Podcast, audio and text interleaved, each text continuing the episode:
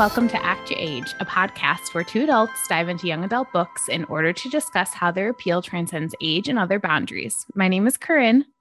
And I'm Tasia. And today we are talking about Howl's Moving Castle by Diana Wynne Jones, as well as the movie adaptation of that book with special guest friend of the podcast, Lauren. Hey, Lauren. Hi. Yeah, I'm Lauren, they, them pronouns. And I'm super excited to be here. We're super excited to have you. We very It's much been a are. long time coming. It has been. It has been. And when we talked about doing this book, Tasia immediately was like, we have to get Lauren on. We knew that you were super um, into the movie in particular. You can't see Lauren. If we do post a video on socials, maybe you'll be able to see um, their Zoom background is uh, an image from the film of Moving Castles. It's very exciting. we love the enthusiasm. Yeah, I mean, uh, we were just talking about this, and I think this is a reason uh, you all invited me. I've been doing like Miyazaki rewatches Mhm. and things like that. So I definitely came to all of this through the movie uh, rather than the book, which is interesting.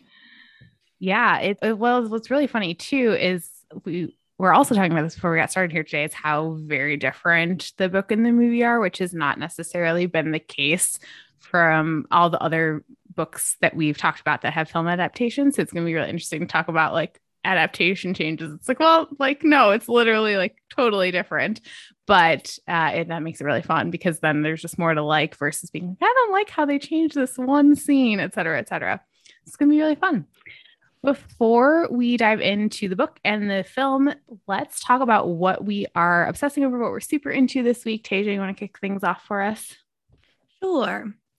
So I read Satisfaction Guaranteed by Karelia Stetz Waters, which is um, a really fun queer rom com. It's two women that um, are bequeathed a failing sex shop in uh, in a will, and their job is to save it from from failure.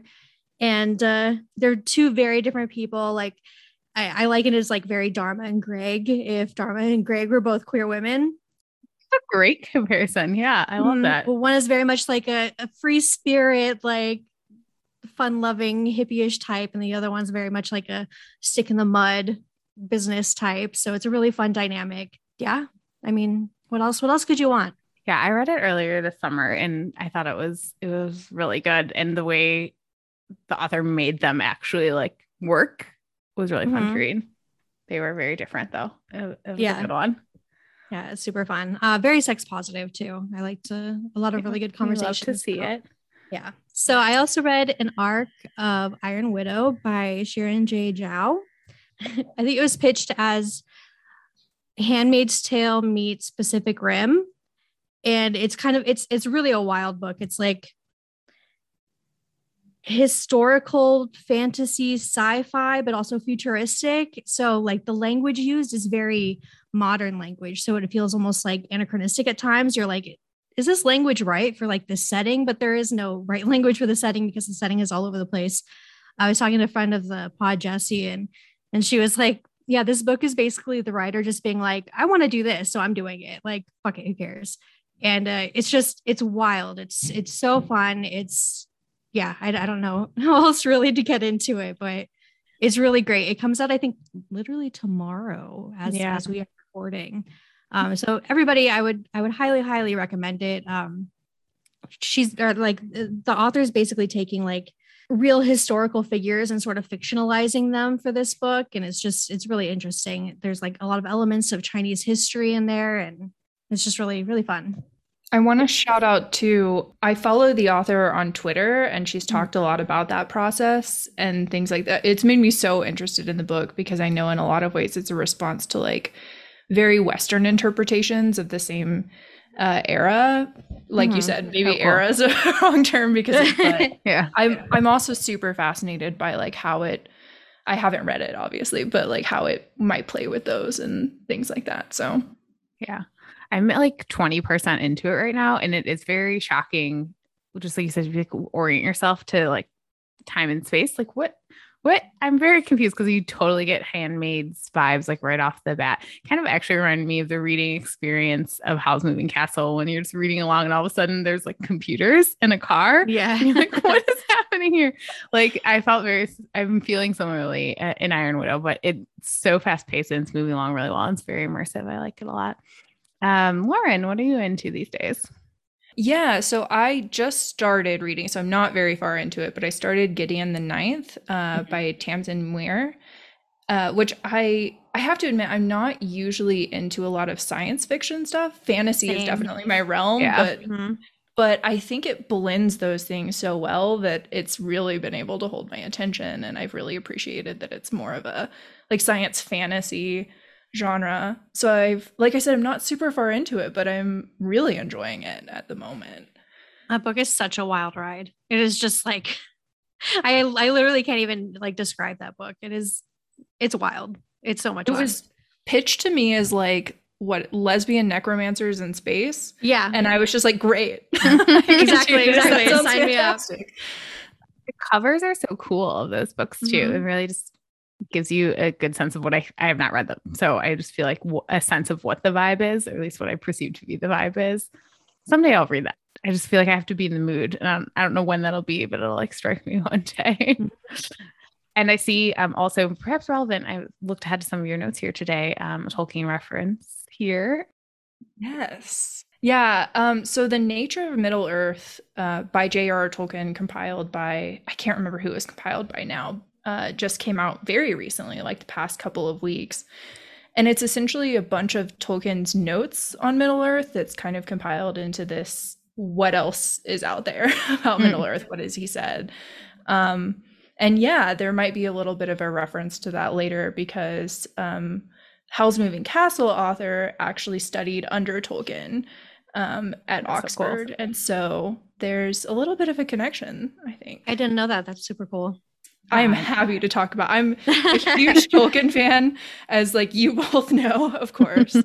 and I think I think that was actually a thing that I I noticed a lot is how much of the world building we'll get to Howl's Moving Castle later. I don't want to jump too far ahead. but is very Tolkien-esque in the way she sets up narratives and things like that. That sounds fascinating. It's so it's so cool how you're like still getting more from him years years and years down the road from initial publication. It's cool. The gift that keeps on giving. What am I obsessing over this week? Uh, a couple of things relevant to this podcast. I feel like this YA podcast, I like never talk about the YA that I read, so I'm going to highlight it. And this was good, a good example of a great YA romance It's called "Counting Down with You" by Tashie Bhuiyan.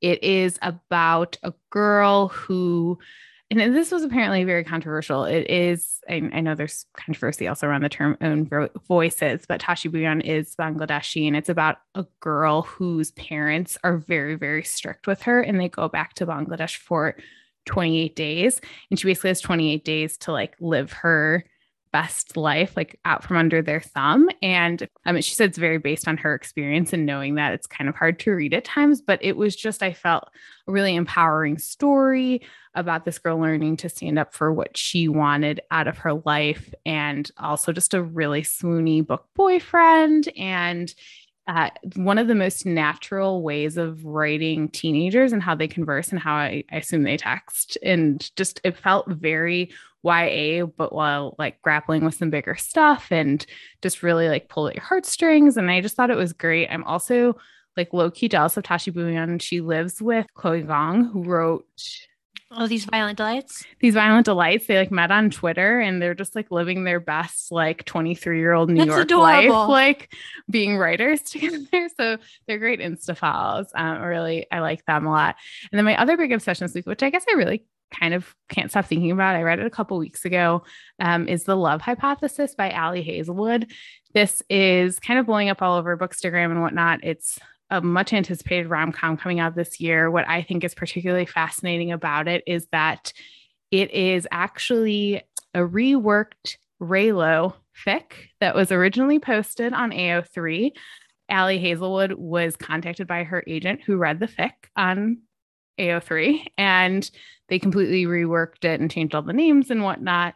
And uh, Ali Hazelwood herself has a PhD in neuroscience. So the book is set in academia.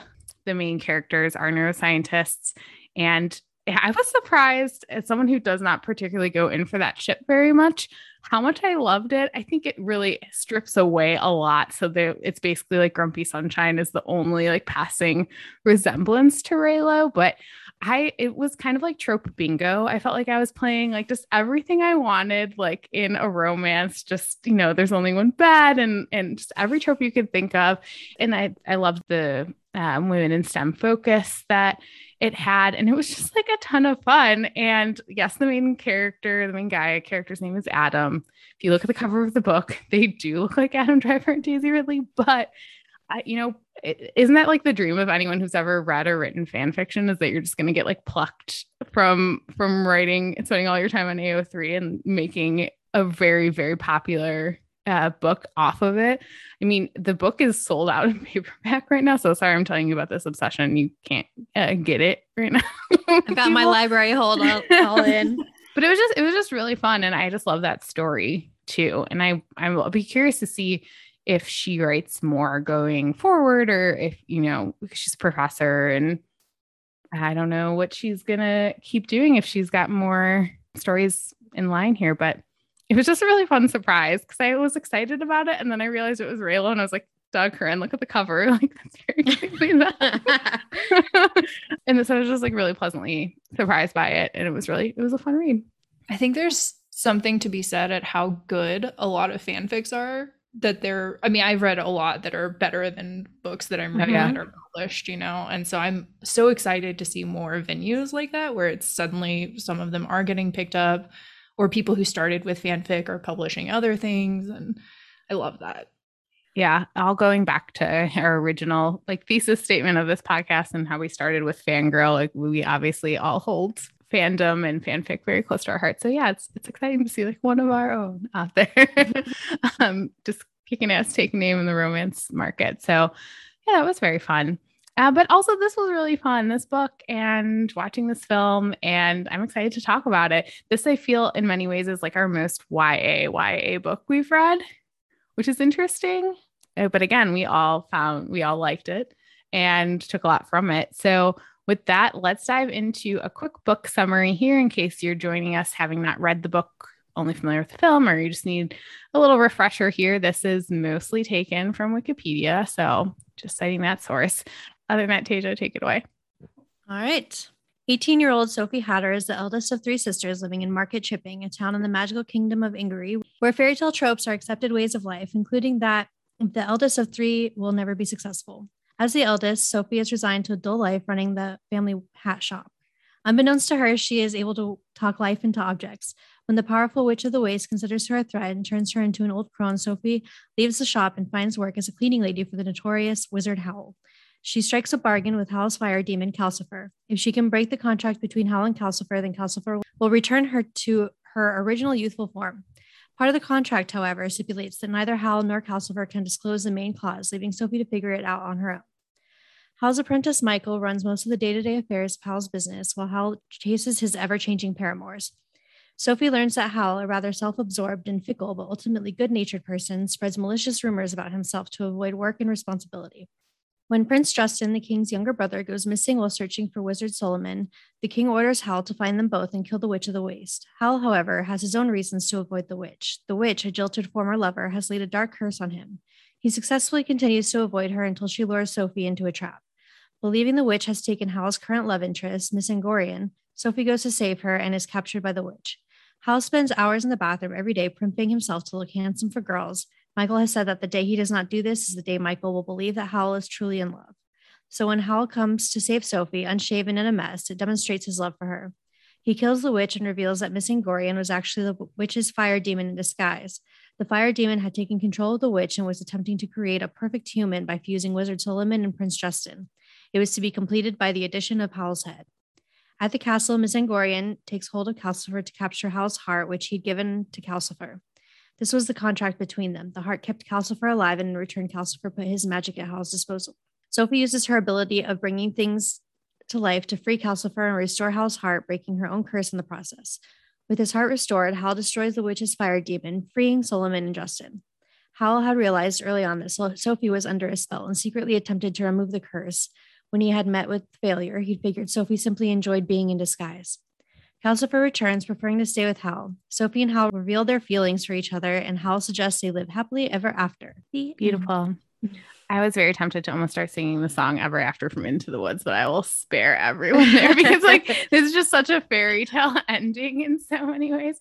It just popped into my head uh, for reasons, but it's very precious. Like you can't you can take the girl out of the musical theater, but you can't take the musical theater out of the mm-hmm. girl, apparently. But yeah, so this book, I felt like we talked about this a little bit off air too. Like I felt like the the plot of this book kind of got a little away from me sometimes. And I was like, oh, this is, I feel like needlessly complicated in a lot of ways. It's kind of a very complicated vehicle to get this growth process from Sophie in particular. I don't know if you both felt similarly or, or, or, different, but I, I again was very confused on like how the ending of this book actually shook out until I took some time to process it and reread it a few times. Um, I don't know. What do y'all think? I never felt really confused about the plot, but I think that's probably mostly due to the fact that I wasn't that concerned with the plot. I was just so head over heels charmed by Howl Pendragon himself that I that was literally all like my mind was just Howl running in circles. That's yeah. all I cared about. That's, you know, my own poor reading of the book, but it is what it is. It's interesting. I listened to it on an audiobook because I have a long commute. And so I listen to a lot of my books now. And it's interesting. I kind of hear what you're talking about, Corinne, because I know a lot of the action and even a lot of the action that was in that summary happens in like what is the last 30 minutes mm-hmm. of the audiobook version. Mm-hmm. And I mean, up until then, the characters are so interesting. It's, I mean, there's plot, of course, but I feel like it's mostly about the characters and how they interact with each other and who they are or who they aren't. Um, and then all of a sudden at the end, there's just all of these reveals. And like, so it can feel, I, I get it. Like, it feels like it suddenly happens. Mm-hmm and I felt like too, and I again I always say I'm to do this. I'm not going to talk like jump to the movie too much early on, but I do think you know eliminating the whole plot of like the scarecrow and Prince Justin and and and all of that is a, a really I think a strength of the film because yeah those reveals in the end are all in the last chapter and it's very like and then this and this and this and I'm like but I don't really as you said Tasia I don't really care. Like I'm here for the journey of the characters that I love in this this family that flies around in this moving castle and uh, I I don't necessarily care as much about like the prince and whatnot. I understand it's very important for Hal's journey that he's been looking for the prince the whole time but uh, yeah, it just I was kind of like, oh, there's many things happening here too, and then I do think it kind of does muddy the waters a little bit in terms of what I think is like the coolest part of Sophie's arc in this book, and we'll talk about Sophie in a, in a second. Here is her breaking her own curse. Uh, so I guess before we get to that, let's let's talk about Sophie because what a fun POV character to be I love with. Her so much she's kind of an ass, but like like that's what I love so much about her is that she's in her like constant refrain in this book. Every time anything minorly inconvenient happens, it's because she's the eldest. It's because I'm the eldest of three. Like every it's just so funny. She's she she manages to both be a very like insecure and self-conscious character while also being a total badass and and and she has this very like I don't give a fuck attitude that I admire quite a bit you know, it's it's a fun dual kind of perspective she's got. I love from the very beginning in like the second paragraph you start with Sophie um, and it's the narration says she read a great deal and very soon realized how little chance she had of an interesting future, which like as someone who reads a lot and we all read a lot of so fantasy relatable. right like it's so it's so relatable and she also thinks too, like, what made me think I wanted life to be interesting? I'd be far too scared. And I'm like, also, I relate. Like these two sides of yourself where you you feel torn like between sense of like duty and just like this is my life like i have to suck it up and deal with it and then also wanting to get out into the world but then being scared of what that world would be like just like super relatable stuff from from sophie here And I love so much that like her aging up instead of like constricting her more, it really sets her free. Like she had been so resigned to her life and she's what, like 18? And mm-hmm. she's so resigned. She's she's put herself into this position of being essentially like the old lady and being this matronly figure in her family, even over her own stepmother and uh and then she becomes old and all of a sudden just all, all, of that weight of responsibility and everything else just falls off of her. And she's like i don't give a fuck at all anymore. And she just takes off on her own and finally is ready to live her own life because you know weirdly enough her being kind of at the end of it.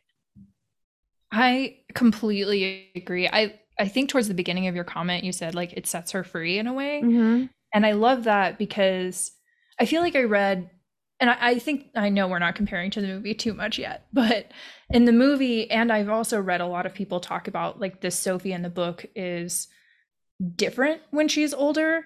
But I think there are these elements even when she's younger. Like she's sassy, even mm-hmm. when she's like dealing with customers and things like that. You know, like that exists. It exists more when she's older and she can yeah. just be that way. And so it's like, but I think those were always there in her and it just allowed her to expand on that and just be that. Yeah.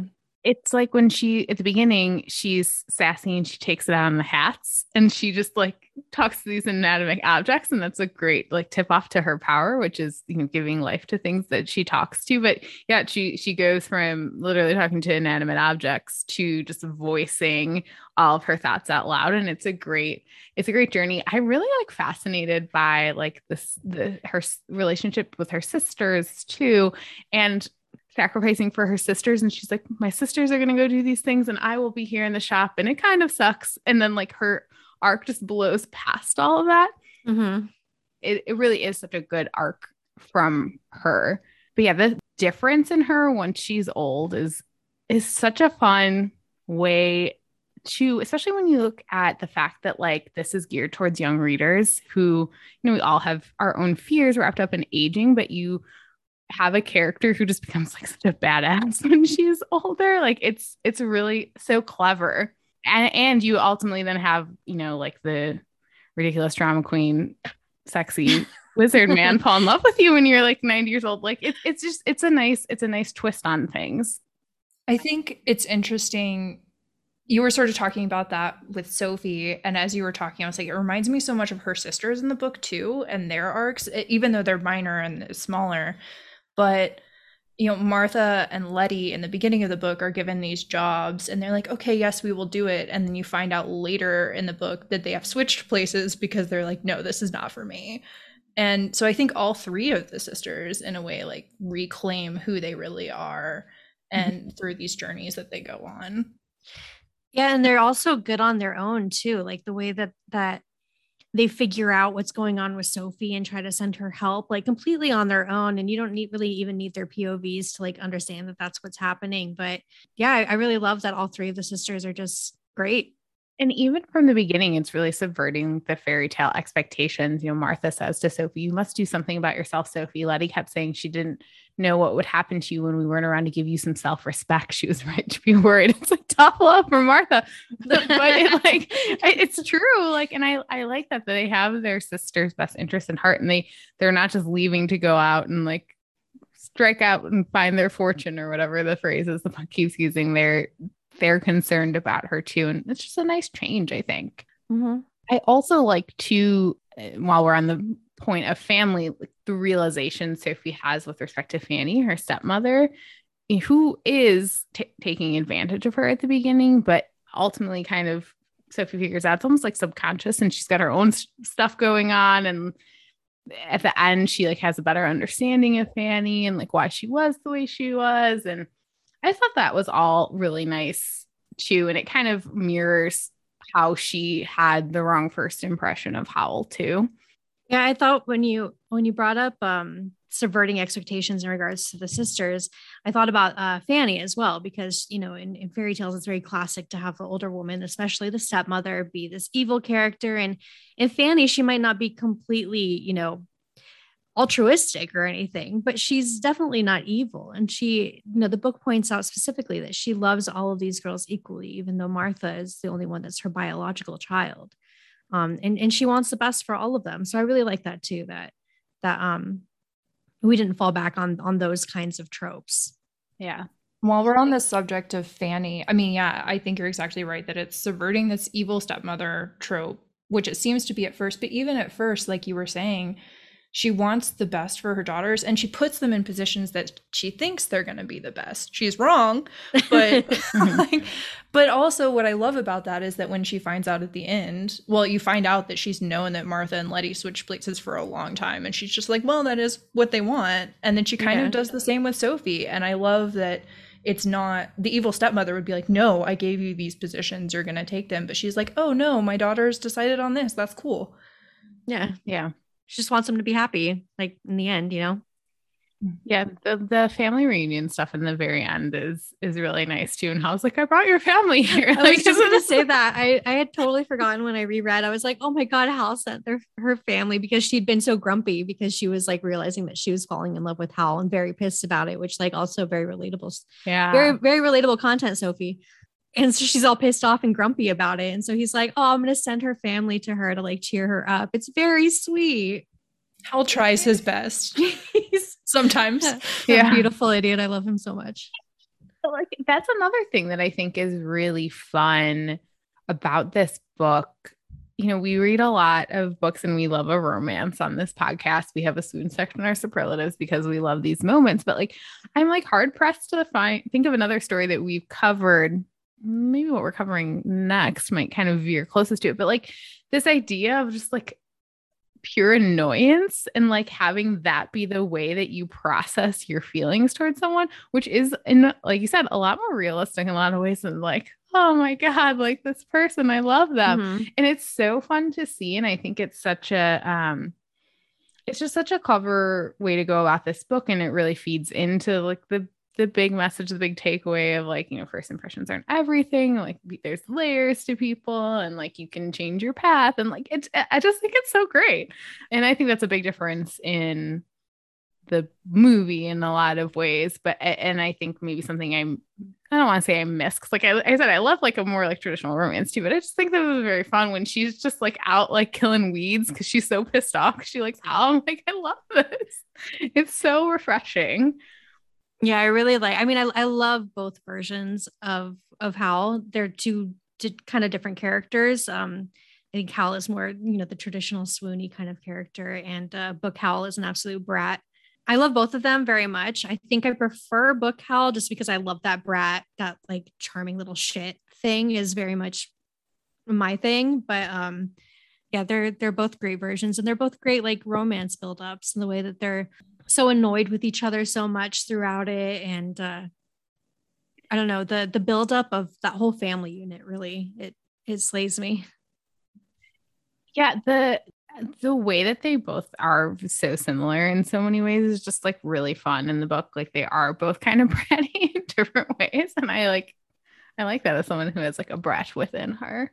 I, I, it, it's a very fun balance between them, and we'll talk at the end. I think we all have kind of similar things, like looking ahead at superlatives. Like I like that their relationship is not like changed at the end. Like they're still gonna be like, you're ridiculous, but I'm I'm into it now. I'm admitting that I'm into it, but you're still being ridiculous.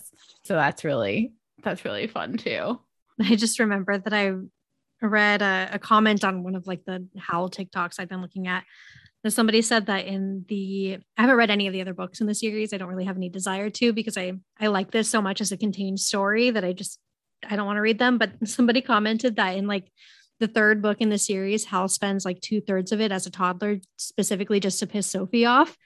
And I'm like, do I want to read these books now? Because that sounds fucking hilarious. That sounds so Hal. Like, I like, I love that, you know, books later, he's still a little shit and, you know, they're still poking at each other. Yeah. I love it. That's no, that's super fun. And I, I just, again, I really like how their arcs complement each other in so many ways here because, you know, they just start calling each other bullshit at the end. You know, at one point, like, towards the very end, Sophie scre- like screaming, "I'm the eldest!" Sophie shrieked, "I'm a failure, garbage!" Hal shouted. You never, you just never stop to think. It's like, okay, like let's combat these things that we're both saying about each other. And you know, I love the moment again. We're only in her POV, and I think the book does a nice job of kind of laying out what Howl knows when. And I think it would be especially rewarding on a reread when you know that he knows the whole time. But like, I just, I love all the moments we do get from Sophie. Like when she goes to the king and she's supposed to be like talking Howl down. And instead, she's saying things like this. Half the time, I think he doesn't care what happens to anyone as long as he's all right. But then I find out how awfully kind he's been to someone. Then I think he's kind just when it suits him. Only then I find out he undercharges poor people. I don't know, Your Majesty. He's a mess. Yeah, I love that. And I love I love that they fall in love with each other for that. Mm-hmm. And not just, I mean, speaking of like subverting fairy tale tropes, it's not like, oh, I discovered that this person is perfect.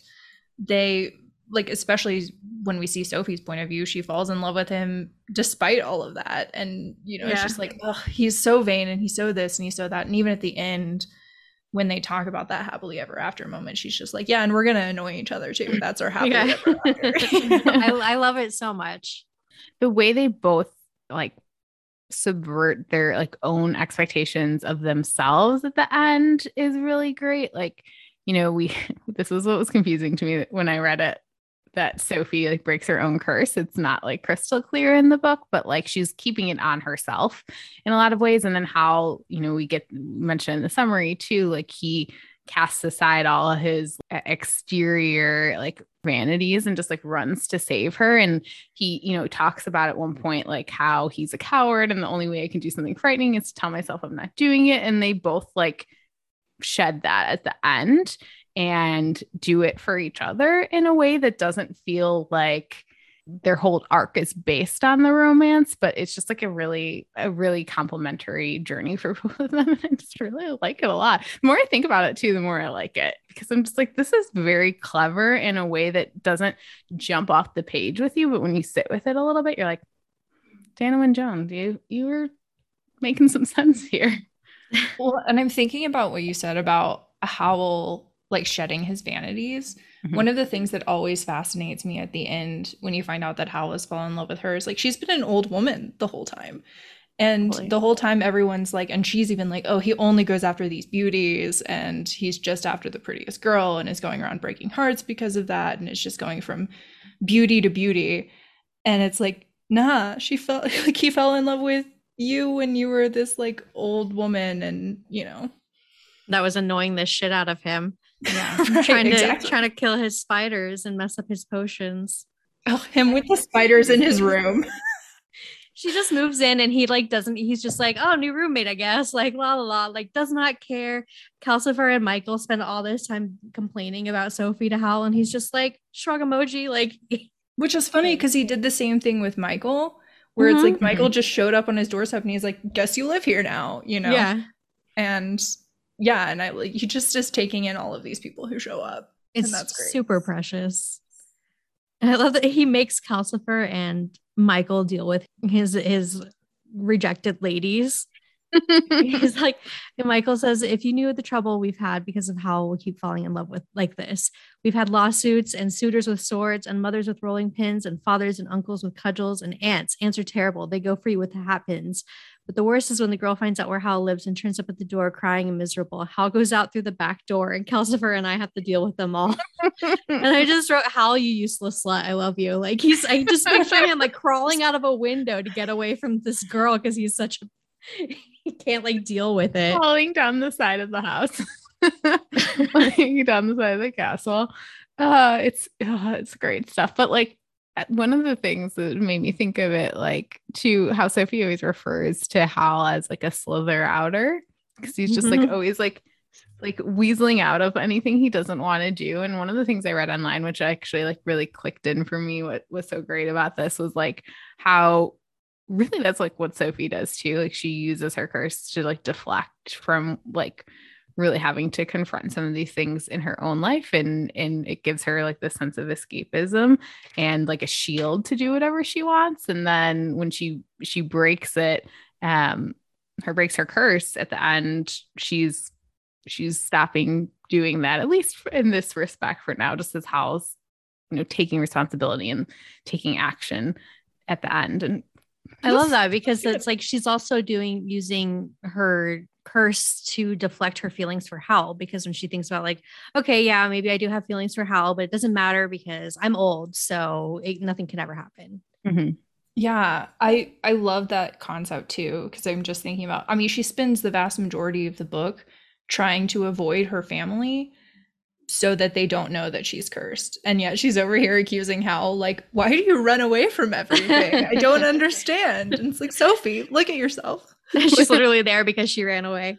It was very odd too at the beginning. I'm like, she's just like, well, guess I'll go now. uh, like it, it's just so funny. She's just like, well, I guess I'm go to pasture. she just leaves. It's it's it is really silly, but yeah, just all those little moments add up to to make um make it all just like really meaningful. And then like we we touched about in a little bit, her family we have an appreciation for them. When I said like the plot gets confusing or like needlessly confusing, like the Letty Martha like switching in the names and like which one is which, I'm just like, I love both sisters and everything that they did for her, but like that just was a little much for me sometimes too. I second all of that. And I think, especially for me, there were moments where it got confusing where it's like Howl and Michael are both like pursuing a Letty, but it's a different Letty because Michael that is in love with like the Letty who is actually Martha. And then and, and Sophie's confused about it too because they both just say Letty and then she has to put it together. But uh, that was definitely a part that I had trouble keeping track of of like which one is in is in love with which and what's going on. It's something that if like a another film adaptation was made of this someday and it went more towards the vibes of the book and like the humor of the book a little bit more could actually be really funny i think in a visual medium like the the kind of slapstick element like you're not letting your like it could play out differently yeah. um, but i think something about how it was written and just like i think the kind of pacing leading up to all of that and like you said lauren how so much of the action is right at the very end then and you're like ah like so much is happening it would have been nice to like let some of that breathe a little more along the way. Um, I get kind of what she was going for in terms of like the humor in those moments, but yeah, it was, it was a little much. But again, it's to circle back to what Tay just at the beginning. I'm really here for all these characters. They're so good. Howl being the world's biggest drama queen. God, I mean, we haven't like really talked about him at all, but I know we have so many like favorite quotes. It's just like you had warned me, like you had sent me many a TikTok, Tasia, and like had talked with me a lot about Howl, and like you're like he's gonna be great, and I'm like okay, he's gonna be great. I mean, I I know t- enough to trust you implicitly at this point, so like I did know. I'm not trying to be like sarcastic about it, but I just was still not prepared. Like it's just it's so funny. You can't be prepared because I can talk about it all day, and you just like until you read it, and the ridiculous things he does and says like just you don't know until you until you read it. He is a ridiculous person. I mean the hair itself like when it's like it, vaguely pink. Yeah. And and it's insulting like even though like sophie has a similar hair color and he's just like oh how do you stand it? Or things like that. It's like okay howl yeah. just despair anguish horror like because of his hair when he can easily change it in like half a second because he's a fucking wizard uh the green slime but really what gets me is the next day and sophie notes that like he's all sunny and cheerful as if he had never had a tantrum in his life. And i'm like oh that's like the same though. Relatable relatable content. I'm like I, I didn't just throw a huge tantrum. Everything's fine now. We're good. Yeah. It's when he's sick too. I mean, it's just sick howl is my favorite Howl. So funny because like we've all encountered, I'm sure people like that who get sick and just act like the world is ending. And it's just very funny um when you to, can read about it, but you don't have to like deal with that person in real life. I love this quote. Sneezes mixed with the moans and coughs and the sounds rose to a crescendo in which Howl seemed to be managing to cough, groan, blow his nose, sneeze, and wail gently all at the same time. it's just so funny. And then I think like the next day or something too, he like drops down and Sophie thinks that like he didn't even cough. Like he really must be tired. because he doesn't have the energy to like engage in the performance anymore. Let's talk briefly about like, one of the things we talked about before, which is like the reveal that all of a sudden, like, we're in the modern world and Howl is from Wales. And I think it's like very cleverly written, like how she describes like the computers or you know, the video games, TVs, whatever they are, like uh, as these like gray boxes that are growing out of the walls. And like it, it's all very well done, but I'm kind of like, I'd be fascinated to like hear more about why she made that choice and like where that came from. I don't know if y'all have any thoughts on that.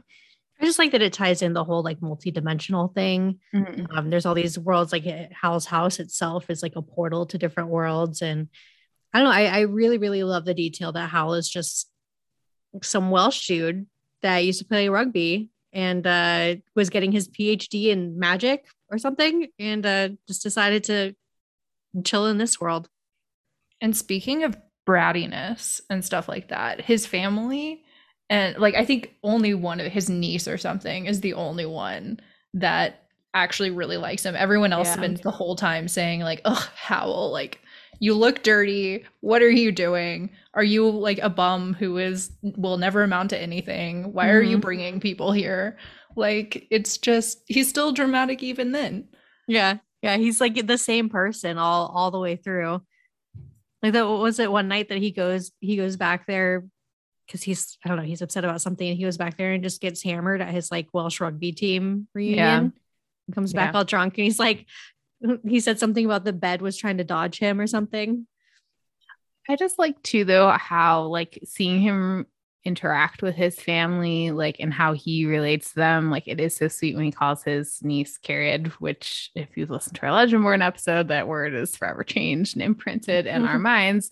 It's um Welsh for my love. But I love that. And then like just he has like these great moments of like thinking about his family too. And it's kind of a great way for Sophie to like start to see the real Howl. You know, she he's kind of out of it and he says, I love Wales, but it doesn't love me. Megan's full of envy because she's respectable and I'm not. And then he woke up a little more and asked, What are you doing here? So it's like he has these mm-hmm. moments of vulnerability. And I think that's a great way to ground him.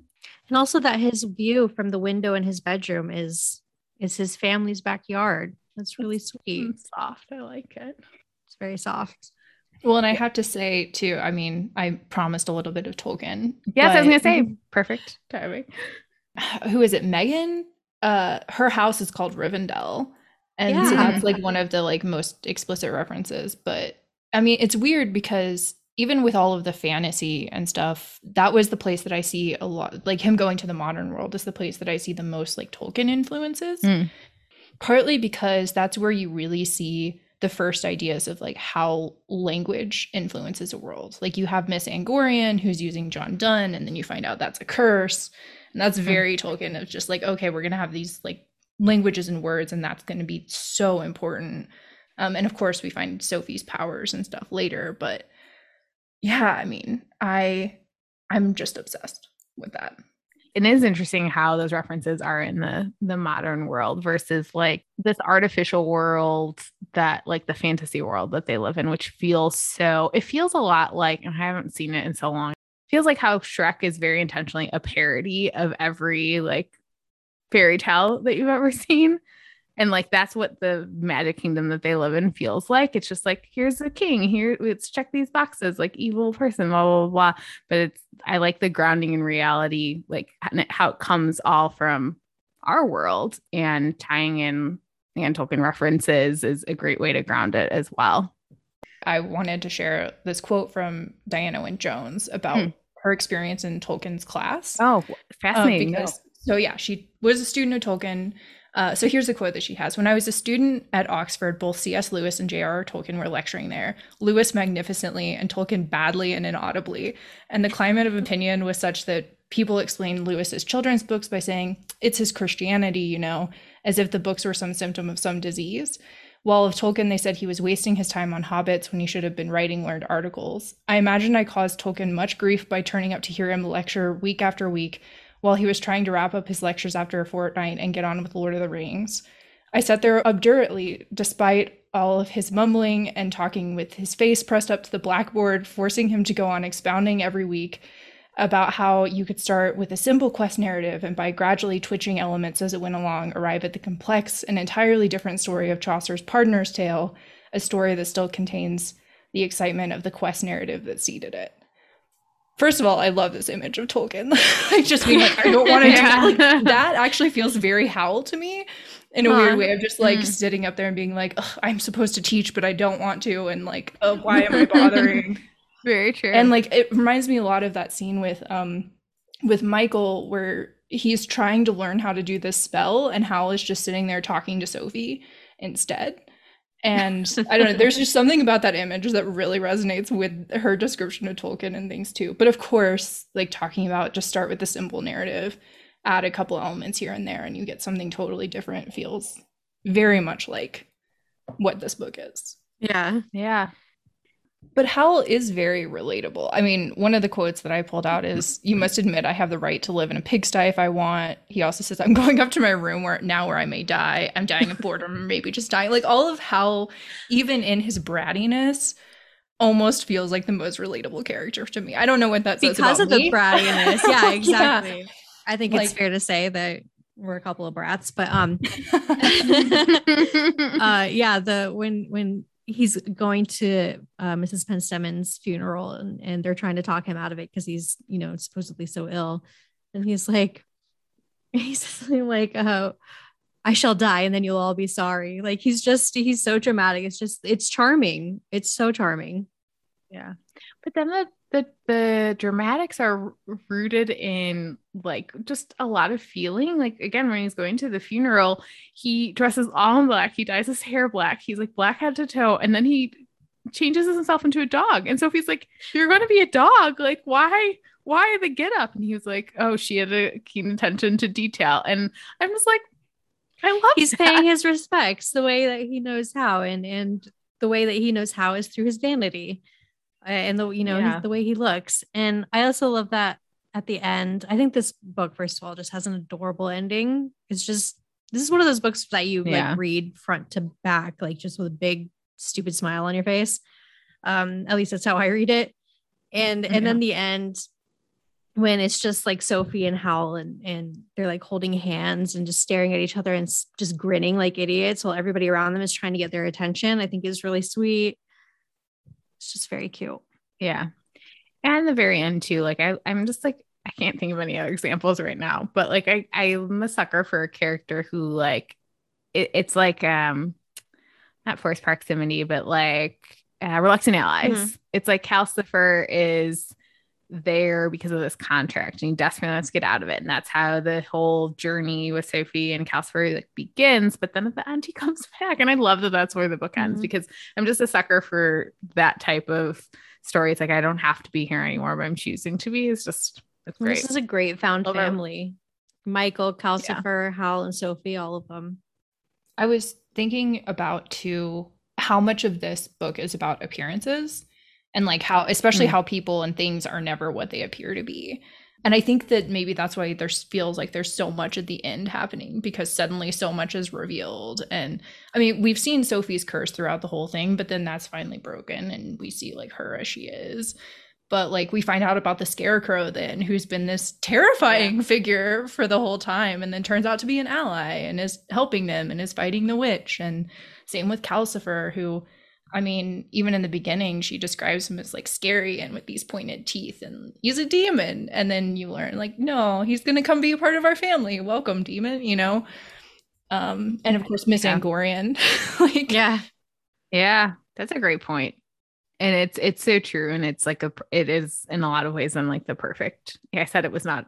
I said it was a complicated vehicle for this journey that Sophie goes on, but it really does mirror her her own journey in a lot of ways and I, I like originally rated it four stars, but now I'm like, this stuff is good. Like it's there. I don't know where my mind was when I was reading it. I was just, I was bewitched by how yeah, yeah that's how it goes man i was just yeah i i do really think it would be one that's super rewarding on mm-hmm. reread mm-hmm. like get all of the, these crumbs that are sprinkled yeah. in there so smartly and on that note too uh, we've talked about how diana wynne jones was obviously so inspired uh, by by Tolkien.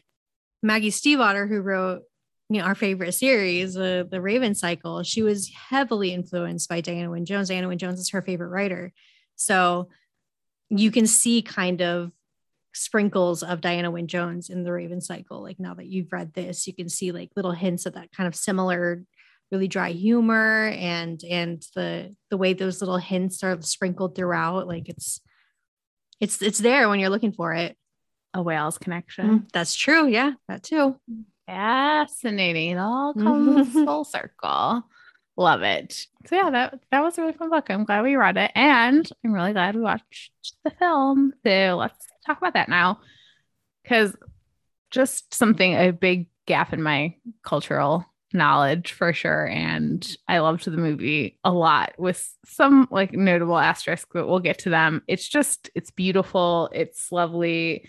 Um, as you said at the beginning, Lauren, like this is why, you know, we knew that you would be great to come on this podcast. So tell us in particular, you know, I guess maybe why you love this film so much. Yeah. I mean, I so I watched the movie first and many many times mm-hmm. before I ever touched the book. The first time I read the book was this year for this pod. Mm-hmm. Um mm-hmm. and so I was really familiar with Howl's Moving Castle the movie, which I think we've talked about is it has to be taken separate as an entire separate mm-hmm. plot with references to the book. Mm-hmm. Watched the movie this weekend and was suddenly like, do I like this movie anymore because and I do and I think you're right where it was yeah. like I the visuals are stunning and I think in some ways especially when I was about halfway through the book and the first part is very similar in a lot of ways I think it's the 2nd mm-hmm. half that really diverges I was like, oh, wow, Miyazaki really is the best director to take this on because there's so many fantastical elements, but also still this fun, like childlike fantasy play that Miyazaki does so well. And so, yeah, I, I think I struggle because there are things that I wish were in the movie or different about the movie, especially after reading it. And yet I also still have this feeling of like Miyazaki had to be the one to do it. Yeah.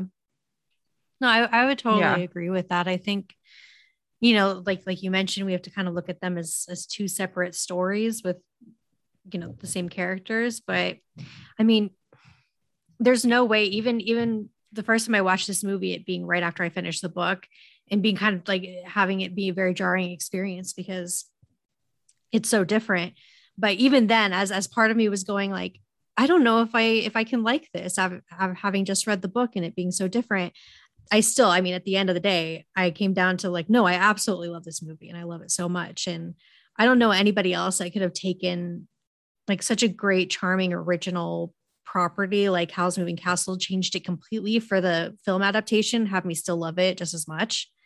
Um, I mean, it's it's yeah. a gorgeous movie. The the music is unparalleled. Yeah. I, I can't listen to that theme without getting a little like tear in my eye and full goosebumps. Like it's it's great. Yeah. I think one of the best changes overall is centering it in war times, which is like very lightly hinted at um, in the book that if they don't find the prince that they might go to war with whatever kingdom or whatever. Mm. But having that be like the focus of Howl's journey in a lot of ways uh, makes it a much more, I think, I don't want to say natural arc, familiar arc, I think, in a, a limited like two hour movie. It's like, okay, this person's a reluctant hero, but like rising to the occasion for reasons and they're they're good ones. And not that they're not good in the in the book but it's just it's something that's more like ostensibly relatable i guess. It feels more poignant there you go. Thank you. Poignant is a great way to put it. And so yeah i think i i do really like that change especially having as i said like f- getting a little bogged down in the details of some of the plot elements in the book that all worked really well for me. Yeah. It the war i think i also agree that's one of my favorite changes to the movie. I think it does. It, it feels poignant and adds stakes to those things. And i think one of the hard things to show with Howl from like book to movie is how he cares about people despite all of Vandy, mm-hmm. despite all of that. Um, because in the book, a lot of it is just things that Sophie finds out from other people. Oh, he did this, he did that. And of course, you could show it in a movie, but I think that the war was a really great way of showing how much Howl cares. And yeah. you have all of these moments mm-hmm. where he's like, he's been fighting this whole time, and yeah. he's it's taking a physical toll on him as well as an emotional one. And so I think it really helps to show even that characterization. It's also just very Miyazaki to have a yeah. war. Um, I mean, some of his previous films, like um, I think I think Princess Mononoke. I can't remember if it was. I think it's before. I'm getting my timelines mixed up, but Princess Mononoke for sure. Nausicaä of the Valley of the Wind, which was one of Miyazaki's first films, very war driven, very fantasy, very all of this, and so it feels it feels like that like Miyazaki spin on the world to place it there and have something to say about war and its effects and things like that. Yeah guess I want the one thing I do want to say different that, and I kind of talked about it a, a bit earlier too, that I'm, I'm still like kind of of two minds about is how the romance works in the movie because again, the movie is just such a sweeping like traditional romance in a lot of ways and it's it's beautiful and so and I love like seeing that he sees her and like he, it's a great, clever way of showing what we know at the end of the book that Howl knows all along about Sophie. But like, I do think I just because we see a story like that a lot, it doesn't feel it like I don't want to say it doesn't feel special, but I just was like so charmed by the romance in the movie that I felt like it lacked a little teeth in comparison in the movie, even though I like loved it all. Like I was swooning, I was like, oh my God, this is beautiful and it's it's fine it, it just i think like the humor is not there in the same way in the mm-hmm. in the mm-hmm. film on like a lot of levels which is like, again great and, and different. But that for me is again i'm of two minds about it. Like i i'm disappointed that like i would love to see another film adaptation version with like this a little closer to the book sophie and howl too. That said i'm so happy to have this version too and we get to have both. Like yeah. why not both? That gift i i agree. I I think one of the things that bothers me about the romance in the movie is that is not necessarily about the romance itself, but that the movie also before the romance strips a lot of Sophie's power. Um, like mm. her hints of having magic that she clearly has yeah, in the book yeah. and is discussed and is a plot point kind of go away. There's small references to it kind of in the movie. But she doesn't always feel like a character that has agency in the world or grows to have agency in the world in the way that she does in the book.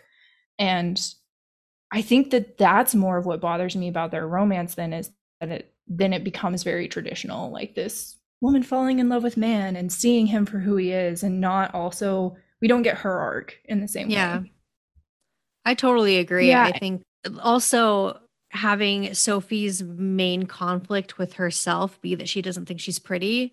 I think that's kind of a weaker place to have Sophie coming from. Um, like her insecurities all coming back to her perceived appearance. I don't think is as strong as as the Sophie in the book where she has, you know, resigned herself to be the being the oldest and having to have all this responsibility and having to be you know matronly basically um to have it come down to how how she feels about the way she looks i feel like isn't isn't that strong um and in general yeah i think corinne you put it really well when you said that the movie the romance in the movie had less bite. I like the bite that it has in the book because uh i i you know i'm a sucker for banter. There's a lot of good banter in the book. The the kind of like reluctant like feelings for each other thing yeah. is a really good trope that i like. Um yeah. Well, and I think to what Lauren said kind of hit the nail on the head for me about like Sophie's lack of agency because one of the things that I think is really special in the book because I was rereading it because I was again confused on what happened with her curse at the end, which the movie, when you don't know anything about Sophie's powers, you're like, how is it love? Like the love break her curse? Like what happened here then?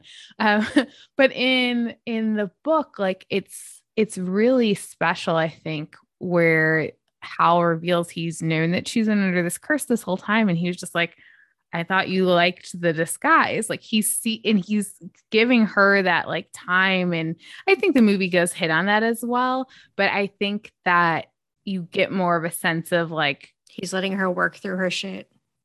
yeah um in a way that's like it's really it's really nice to see and again if, if this if we didn't have the book again just looking at the movie i think it would just be would be wonderful and great and this is why we do this podcast i guess to like compare and contrast but I, I don't want to like take it away because it's hard because we I feel like every single book in movie combo we've covered on this podcast we've all been like the movie. Like I hate, I hate this. I don't ever want to watch this again. The book is so much better. And I kind of feel similar but like, I don't hate the movie mm-hmm.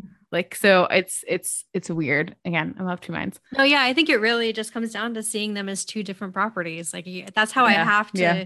I have to do that in order to be able to love the movie as much as I do. yeah that's true And in a lot of ways, it is. It was like Miyazaki set out to make an adaptation, and then halfway through was like, "I'm going to make my movie." And it became like Yeah. that's what it is.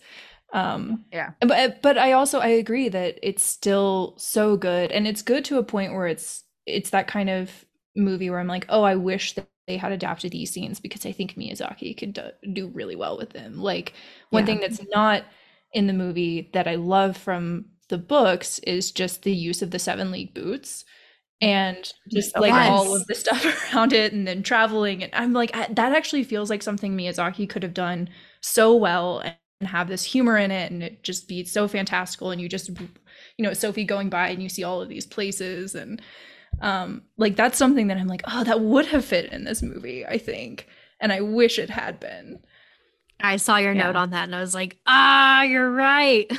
that would have been so good in the movie. and too i mean the war stuff has value as we already talked about but like some of the w- battles we get between him and the witch of the waste in the book which i am like a terrible battle reader and my eyes always glaze over when I have to read a battle but like seeing them visually obviously would have been really cool uh too but we'll talk about the adaptation stuff the witch of the waste minute because that stuff is interesting to me but yeah let's move into our superlatives Yeah, let's do it. Okay. So these are book stuff. We'll stick with that and then we'll just talk about adaptation stuff at the end. So we'll start with favorite quote and we'll just go kind of in a, a circle. I'll read one first. This is when Sophie is on her journey to house at the beginning. I never realized before what old people had to put up with, she panted as she labored uphill. Still, I don't think wolves will eat me. I must be far too dry and tough. That's one comfort. Sophie's Pragmatic great. Sophie. All Deja. right, this is from Howl about Sophie. Yes, you are nosy. You're a dreadfully nosy, horribly bossy, appallingly clean old woman. Control yourself. You are victimizing us all. Yeah she's victimizing everybody I know. Lauren. Um, yeah, I put one uh, from Sophie's point of view. It, it is quite a risk to spank a wizard for getting hysterical about his hair, and I, I did love that. I was like, do it anyway. Mhm. Uh, we've already talked about this moment before, but it, it bears repeating because it is it is so good. I- think it's very nice. She said, "Nice," screamed Howl. You would. You did it on purpose. You couldn't rest until you made me miserable too. Look at it. It's Ginger. I shall have to hide until it's grown out. He spread his arms out passionately. Despair. He yelled. Anguish. Horror. That is the hysterical about his hair for which he needs to be spanked. I feel like Howl is one of those characters that's just so great on paper, like in in media, but like if I knew him in real life, I'd be like, oh my god, shut up. But it's he's very charming in fiction. I eat it up. Yeah. Mhm. All right. uh, this is Howl talking to Sophie. Why have you made a jigsaw puzzle of my best suit? Just a friendly inquiry, you know. The the suit stuff is another part that I was just kind of like, ah, suit. Like she's sewing. She's doing something to them. Well, I forgot that she had been the one to put that spell on the suit he was wearing that Yeah. made women just to eat him up. Uh, Yeah. and at first I was Yeah. like, oh no, It's- but it's another thing that like when you go back and read it, like you're gonna be like, oh yeah, now it makes sense why we're spending so much time talking about his Mhm. suits because before I'm like, what is happening? I mean, I love a fashion moment, Yeah. don't get me wrong, but as is how I just love how this quote it like just shows how kind of lets things happen to him sometimes. Uh, you know, she's sitting there cutting up his suit, and he's just like, uh, okay, but I mean, wh- whatever. thing that's happening to me. Yeah. Lauren. Uh, so this is from The Witch of the Waste. Uh, she said, over my dead body. So I took her at her word. And I was just like, that is so, that, you know, for a book that is for the most part childish, I childish in a good way, Mhm. um, Mhm. fantastical, lighthearted, that kind of thing. That is such a chilling moment to me. And I was like, oh, we got some like horror happening in Howl here. goes off at the Mhm. end. Mhm. I mean, he's nobody to be fun. Like it's- he's he's this like pampered, prissy, vain little brat, but he's also like, don't fuck with him. Yeah, it's it's like the moments of maturity here great. And that's why this next quote, like I know sometimes there's just like different uses of words than how we would use them in 2021. But like this one, I was like, this is kind of adult, but I like it. Um, this is Sophie thinking about how Letty has sent like this guy she's into. She just says, Poor Letty, breaking her heart for Howl and her only other lover, a dog, most of the time. A lot, but I'm like, oh, there's no uh there's no hiding like what's going on like I like it. Um, it's just very mature and fun and it's silly because he's a dog all the time. Actually, and then TJ, one last one here. Uh, this is my my favorite sick Howl. I feel ill, he announced. I'm going to bed where I may die. He tottered piteously to the stairs. Bury me beside Mrs. beside Mrs. Penstemon, he croaked as he went up them to bed. And then like five minutes Yeah, later, he's up there yelling, like, I'm dying of regret or I'm dying of neglect up here. Sophie's like, okay, I'm coming. all right. Favorite character and arc.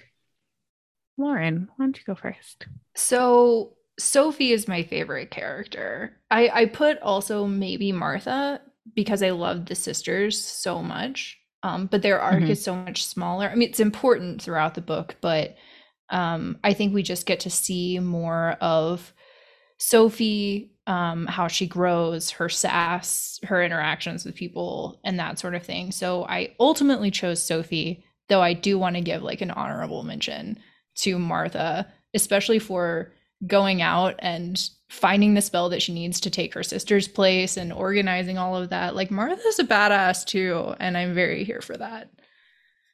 Love Agreed. that.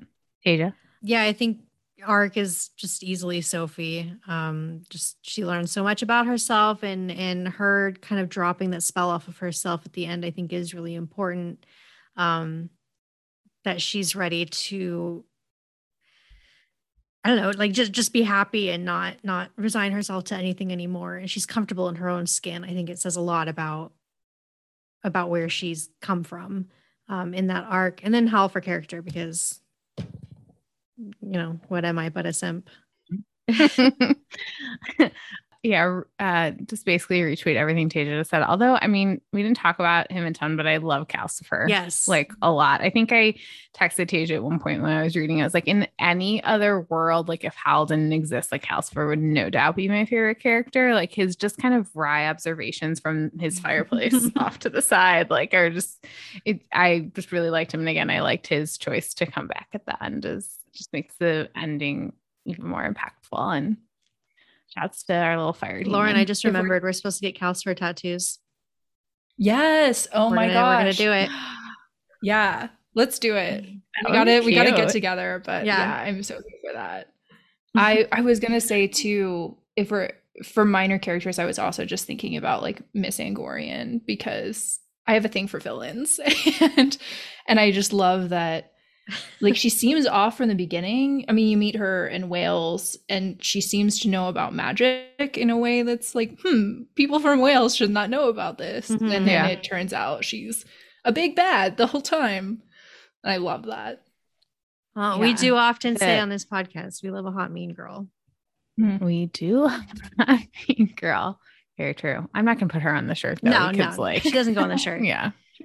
No. the Um, shirt that we're hypothetically gonna make one day. i want that Yeah, shirt no. Yeah. Uh okay, so favorite swoon moment. Um, I'll go first. This, as soon as it was telegraphed, I was knew I was gonna love it when it happened. Michael saying, like, as soon as he doesn't like primp himself for hours, that's how I'll know he was really in love. And I'm like, I can't wait till he does that for Sophie. and so it's just Howl burst onto the lawn. He had not bothered to alter his clothes. He did not bother to do any magic. He just charged straight at the witch. Mm, We love that moment of growth for the girl he loves. It's great. Lauren. We, we talked a little bit about this one, the happily ever after quote, but I, I will Yeah. read sort of the, the back and forth here. Um, I think we ought to live happily ever after. And she thought he meant it. Sophie knew that living happily ever after with Howl would be a good deal more hair raising than any storybook made it sound, though she was determined to try. It should be hair raising, added Howl. And you'll exploit me, Sophie said. And then you'll cut up all my suits to teach me. And I just love the idea that happily ever after isn't that storybook happily ever after. It Mhm. includes adventure, it includes knowing who people are, making fun of that, doing things to annoy each other and somehow still fitting in. And that's happily ever after. And I love that. Inject it into my veins. it's so it's so good. And that this is my other moment. I'm just gonna piggyback off it. Sorry, jumped you, Tasha. But like the reason I love this moment, the callback to when he talks about her hair, because when he dyes his hair and he's like, I'm a ginger, and it's like it's he's so dramatic about it. But I love when he goes, Would you call your hair ginger? Red gold, Sophie said. Not much had changed about Howl that she could see. Now he had his heart back, except maybe that his eyes seemed a deeper color, more like eyes and less like glass marbles. Unlike some people, she said, it's natural. I've never seen why people put such value on things being natural, Howl said. And Sophie knew then that he was scarcely changed at all. And it's like, yet they're accepting of that, mm-hmm. right? Like they're not going to change at all. Like this is who they are. Like they're going to be into it. I just, it was a great last scene there. Yeah, it's great. And I love a reformed slut. Yeah. Mm. Yeah. Howl's a good boy? Yes. Um, a friendship soon moment is Calcifer coming Mhm. back at the end. I'm just going to keep talking about that moment because it's really great. All right. Adaptation choices best and worst. Tasia, would you like to kick us off? Sure. Uh, I think my my personal favorite is um, in the film Sophie's age changing depending on her mood and her feelings in the moment. Uh, sometimes she seems very near to like her original self uh, when she's feeling the most free and unself conscious and unburdened and happy. She is almost her young, completely her young self again. Um, but then, you know, when she gets those self-conscious and anxious moments or when she you know thinks of herself as ugly and and all of that then she's really old. I like tracking sophie's progress and her mood through um her appearance and and the idea that probably these other characters that are around her are tracking that too and being able to pick up like what she's going through in that moment based on how she looks. And um my worst was uh we've talked about it a little bit already but having sophie's magic not be obvious like it is in the book. I think it took a it took you know a fair chunk away from her character and and like you said lauren her agency um to have her not really have that much to do with the story like with the, with the progress of the story because so much of it is like kicked off with with her own magic and it's just not really present in the movie Yeah, no, I agree with all that. Lauren? Um, yeah, so we we talked about the best for me, which is the addition of the war. I think it adds so much plot. It adds a Miyazaki factor, which I think in any adaptation, you know, a, a page to movie, like, oh, here's the dialogue that says is never that good. So like a director and a writer has to put a spin on it. And I think that's a spin that really works um, Mhm. for both of those. My worst is I mean, I miss the sisters. We do see Letty, but she's different than she is in the book. And I think some of that is we don't get the Letty Martha dynamic. There's actually a quote, I don't I just caught it the first time or the, when I watched it this weekend. Um at the very beginning when they're talking about Howl and his curse, they the girls in the hat shop say, Remember Martha from South Haven. They say he tore her heart out. And I was like, oh my gosh, there's like a little Easter egg for Martha in the movie had her heart Oh, torn yeah. out by Howl. i don't think i even caught that that's funny I just caught it for the first time. this Oh, I love that. Uh, but yeah, I really, I really miss them. And I don't. I think the other one that I don't love is the Witch of the Waste. Um, Yeah. and Fully the way agree. it's depicted. It just Yeah. doesn't feel great. It feels fat phobic at times. pretty It feels- offensive yeah. Um, and in the book, she's glamour. Like she's described Mm-hmm. as glamorous and this like, you know, amazing person. And so I feel like that was lost a lot in the depiction. right Yeah, and and I think too, and this is my worst too. So I'm gonna jump in here a little bit. Like I, we said we love a good villain, and the Witch of the Waste in the book is a really good villain, and I don't think that switching around the characters and making Mrs. Penstemon, Miss Suliman. And like mixing that all, it just didn't really work in the same way at all. And I agree on like the fat phobia is just not great. And it's just like you have Lauren Bacall doing this voice, which is incredible. Like she's so good. Like let her be like the sultry villain. Like just let her shine in that moment. And then I don't like how all of a sudden like the Witch of the Waste is just like they're chilling. Maybe because I'm feeling like very protective of this found family after re- reading the book. But I'm like, you're not supposed to be here, ma'am. Please leave. Like, and it doesn't make sense. I mean, it's it never made sense to me even when I just watched the movie, where it's like she does so much bad. She puts the curse on Sophie, all of this stuff, and then suddenly she's tagging along with them by accident mm-hmm. as they're escaping a palace. And then they're just like, yeah, you're going to stay here. And then she does evil things towards the end. I mean, she gives the heart back and everything in the movie, but she's clearly clinging to it. I'm like, why why is she here she yeah. does not why yeah. would you let her be here and it feels like a weird arbitrary change to have to take like this you know the villain character of the witch of the waste and make her a more neutral character but then take a really good character like mrs penstemon and make her like evil and mrs Suliman and have her in league with the king but then also at the end this never made sense to me either when Prince Justin is revealed, and, and in the movie, he's uh, not the king's younger brother, he's uh, from another kingdom that they're going to be at war with, and he turns back into a human. And and Miss Suliman is like, eh, let's put an end to this stupid war. And I'm like, wait, you were very about this war literally like five minutes ago. What is going? What? And that was you. No, yeah, yeah, it's it's it's weird. Yeah, and I'm stealing this from your notes, Lauren, because I'm reading them here, but also the fact too, which I didn't even quite pick up on, but like that the Witch of the Waste curses Sophie in the movie because the witch saw her with Howl mm-hmm. and she's jealous, which is definitely an element of the Witch of the Waste in the book, but it's not why she curses Sophie. Um, she realizes that Sophie is like a threat. Mm-hmm. Yeah, they they take a lot of the stuff like that gives Sophie power and makes makes it about Howl. Mm-hmm. And I don't like I don't like that. Mm-hmm yeah, I agree totally. The Witch of the Waste is my worst adaptive change. My best, I think, technically probably is the war stuff, which we talked about already. But also, I just wrote Bird Howl equals sexy as my best adaptation choice because I was just like watching this movie. I'm like, why is this working? The fact that also we're an hour and a half in, friends, and we have not talked about like how hot so attractive in the movie. It's so much. It's like it's obscene. Obscene. I can't. when he and Sophie interact at the very beginning and oh he God. takes her away from the people who are basically rapists, let's be real mm-hmm. here. Um, yeah. and then flies her up and drops her off at at the hat shop. I think it's the hat shop then. Mm-hmm. That is gorgeous. That is like fantasy. Like, yes, I want a man to take me out of these terrible situations. That's my girl. Like, that's yes. my girl. Oh. Like, oh my god. I just can't. I it's, it's so the worst. Good. But like, oh, he's just he's so swoony, like, and it's just like he gets progressively hotter. Like the the blonde hair is great, and then he dyes his hair dark, and I'm just like, oh my god, I can't handle it. And then he's like a whole bird man, and I'm like, I'm very into We love a bird. love it too. Two podcasts in a row now. I think you and I both have bird tattoos, right? Mm-hmm. So yeah, yeah I, I genuinely, I genuinely love a bird, and I'm glad yeah. that this podcast, for some reason, is very, very Corvid related at all times, mm-hmm. as it should be. Yeah. Why?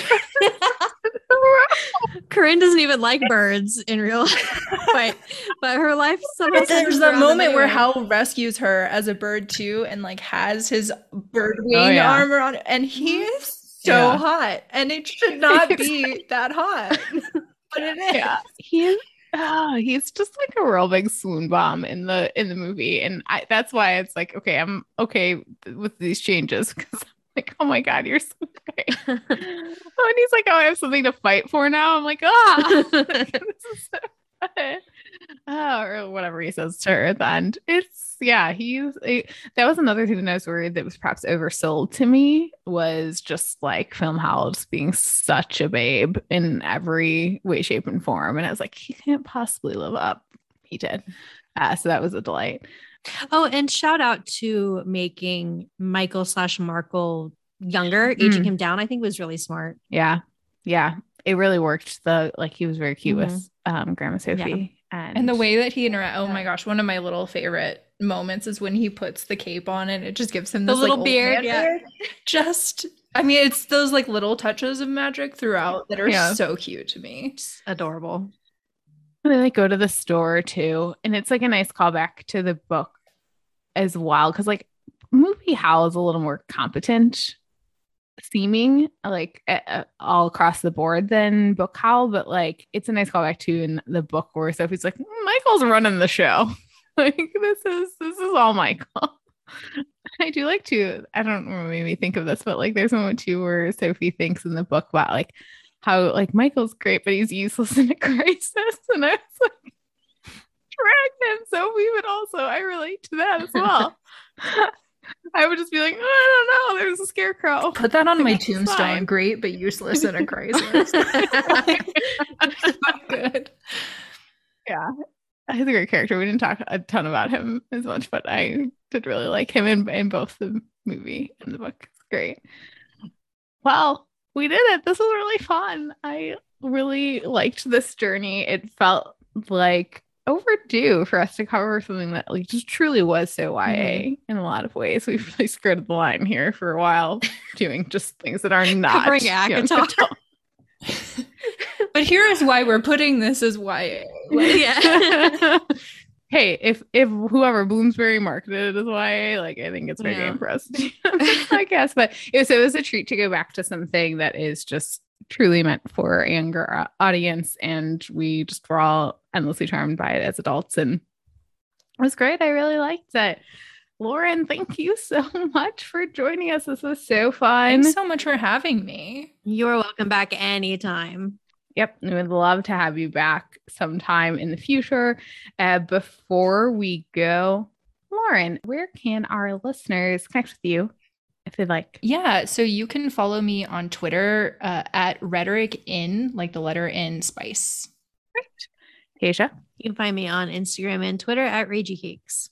you can find me on Instagram at Rin underscore reads. You can find the podcast on Instagram and Twitter at Act Your Age. You can choose an email if you'd like at actyouragepod at gmail.com. And if you wouldn't mind ranking and reviewing us, particularly on Apple Podcasts, that would be super great. Help get us up in those search results.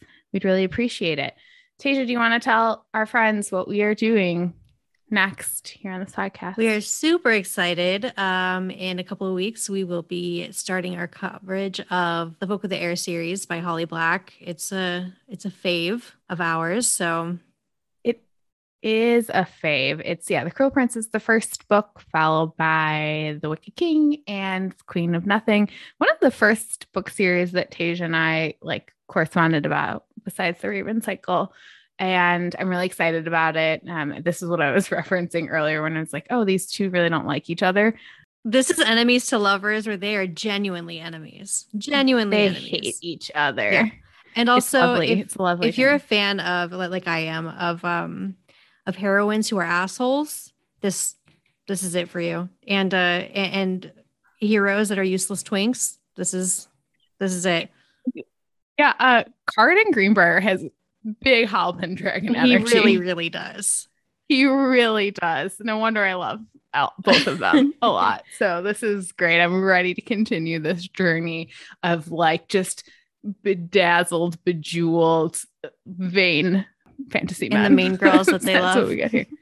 And the mean girls that they love. Oh, God, it's great. All right, so we're really excited about that. That's we got very excited for a minute. We, we went off. we really did. We've just been like sending fan art back and forth to like get the hype train going. Well, dude, Folk of the Air has some of the best fan art in the biz. They really Oh, do. yeah, there's a lot of knives Oh, involved. yeah. It's like it's very good. Anyway, thank you again, Lauren, for joining us, and we'll see y'all in a couple weeks. Bye.